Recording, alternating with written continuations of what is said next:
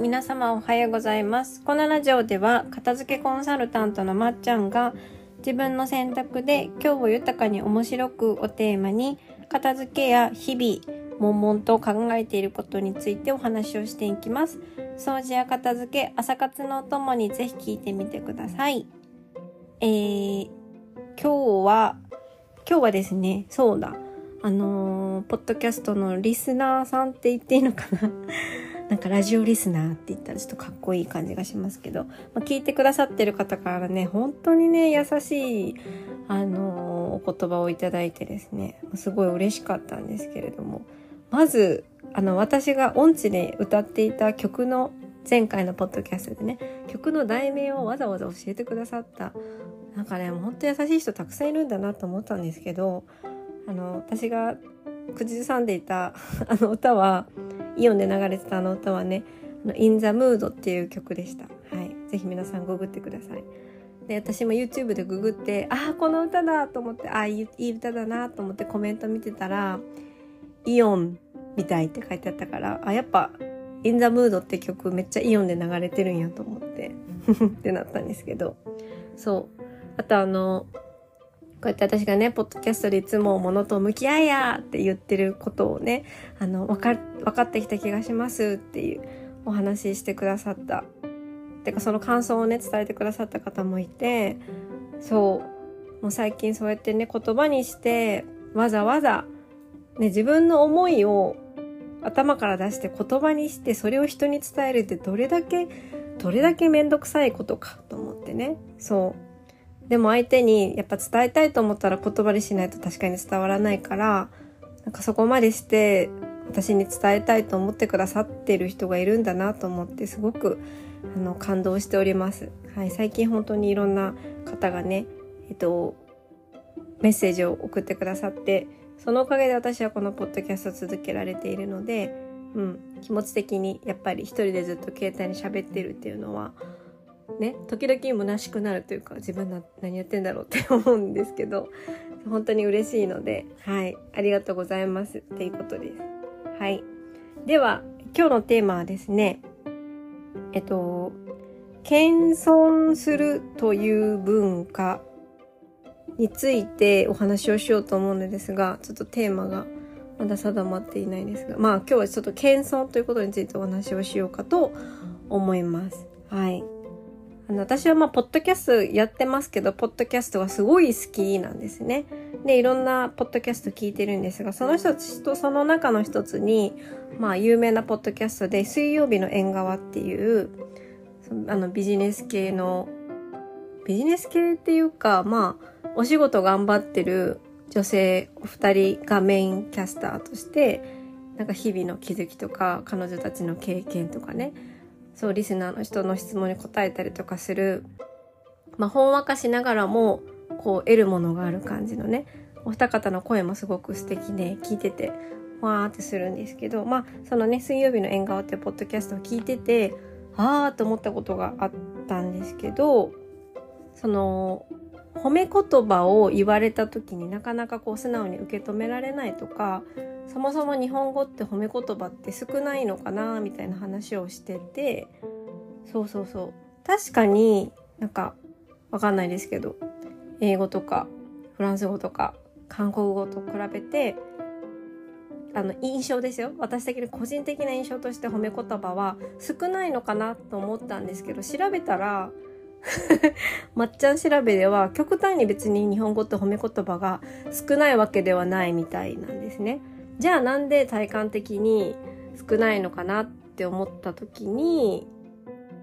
あの褒められたりとか褒めているシチュエーションが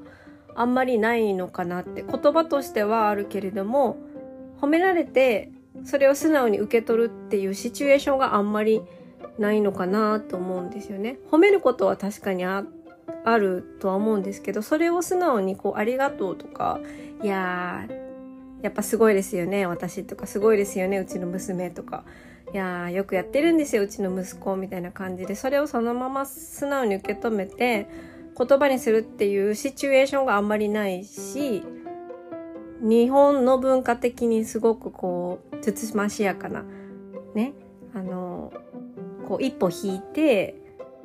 あの、それを美とする素敵な文化があるから、まあ表沙汰にはあんまりその褒める、褒められるみたいなのがこう出てこないから、なんか褒められた時にこう素直に受け止めるっていう概念があんまりないのかなと思ったんですけど、そう、皆さんはどう思いますか？前よりね、日本もこう欧米化してきてるというか、言葉そのものを、なんだろう、直接的に受け止めるようになったから、よくあるじゃないですか。つまらないものですがって持っていくときに、昔と今は意味が変わってきて、つまらないものですかって言ったらマジで本当につまらないものですかって結構捉えられるようになってきた。言葉通りの意味になってきたから、あんまりつまらないものですかって言わなくなってきてしまったっていう、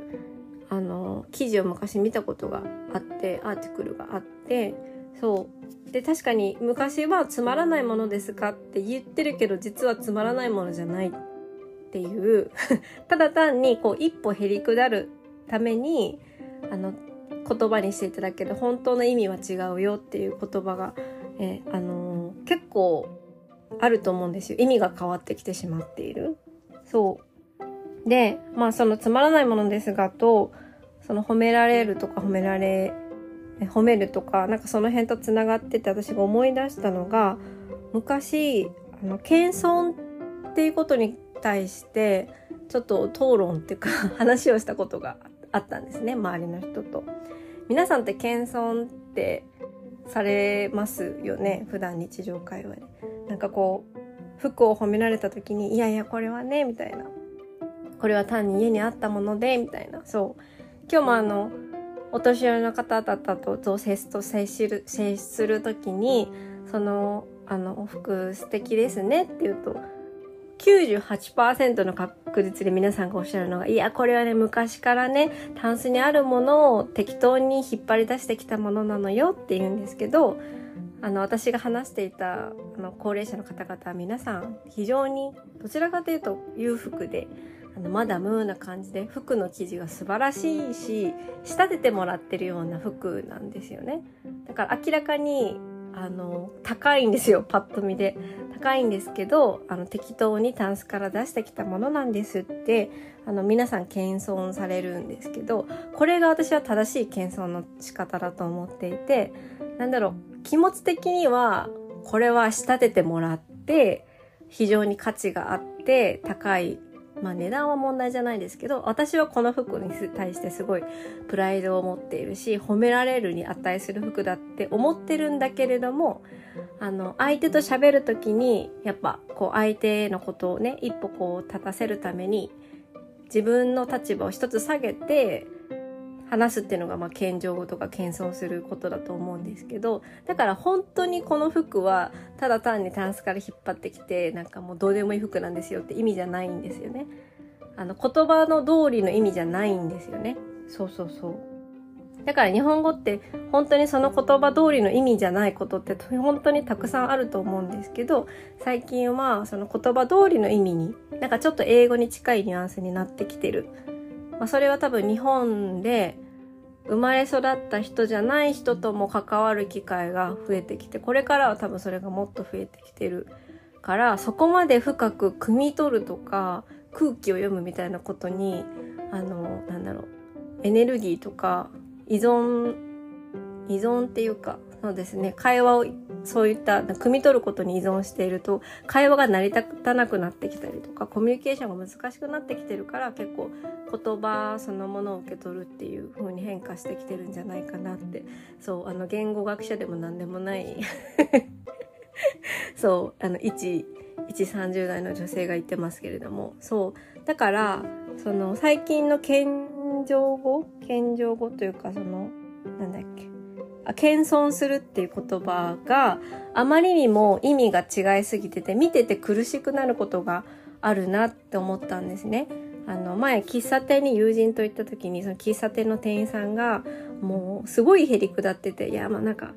ちょっと失敗しただけで「あすいまほっとすいませんもう本当に私ダメで」みたいな「本当にダメで」ってずっと言っててでなんかそんなにそのモーニングで頼んだパンもね、そんな焦げてないのに、いや、もう本当にすいません、焦げてしまって、本当にごめんなさい、みたいな。私ら何も責めてないのに、ずーっとなんか、自分、自分のことを卑下してて、聞いてて苦しくなったんですよね。そう。で、あのーこれって、その最近の間違った謙遜っていうのと一緒で、なんか褒めた時に、いや、僕なんてね、もう本当にね、あのーなんだろう、本当にダメで、もう僕なんかもう何やってもダメで、本当にダメなんですって言った時って、あ、この子本当に自分のことダメって思ってるんだろうな。これは謙遜じゃなくて本当に事実なのかなって思うと聞いてる人って結構あ辛いなと思いませんか？私褒めてるのにその自分の自分への卑下の仕方すごいやっぱ周りがすごいしんどくなってくるし誰も幸せにならないしそこまで自分を落とさなくてもって思うこと多々あるのでそうで私もあのどっちかというと自分を卑下してね笑いを取ることが子供の頃から多かったから別にそれを苦とは思ってなかったけどそれが周りの人を不快にするのであったらまあよろしくないなってそうそのカフェの店員さんを見て客観的に見て思ったんですよね。そう言葉通りの自分のなんか行為とか服装とか行動とかを卑下していくと周りの人を不快にさせるなさせるし自分のことを自分で悪く言っていることだからやっぱり自分がすごく一番悲しい思いをするからそうそうそう。なんか謙遜って最近の謙遜ってちょっとよろしくないんじゃないかなって思って思ったっていうお話です。はい。今日はちょっとまとまらないんですけど、そうだから本当の謙遜っていうのは心の中ではそんなこと1ミリも思ってないっていうことですね。はい。なんか、お宅の娘さんピアノが上手ですねって言った時、これ京都じゃないところで違う県で。そんな時に、あ、いやいや、うちの娘なんてって言ってるけど、いや、うちの娘すげえぜ、みたいな。本当あいつピアノうまいよ、みたいな感じが本当の、本当の謙遜なので、そうじゃなくて、事実をただ述べるだけの謙遜っていうのは、あの、周りも自分もこう幸せにしないから、そう、よろしくないなって。それよりかは、まあ、言葉通り受ける、受け止める文化がこれからも続くのであったら、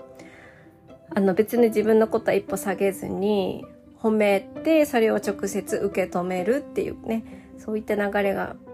いいんじゃないかなって思いました。はい。今日はね、ちょっとまとまってるかわからないですけど、一度皆さんもなんか会話、日常の会話の中で、なんかこう自分が謙遜するときに自分のことを卑下していないのかとか、褒め言葉を受け取ったときに、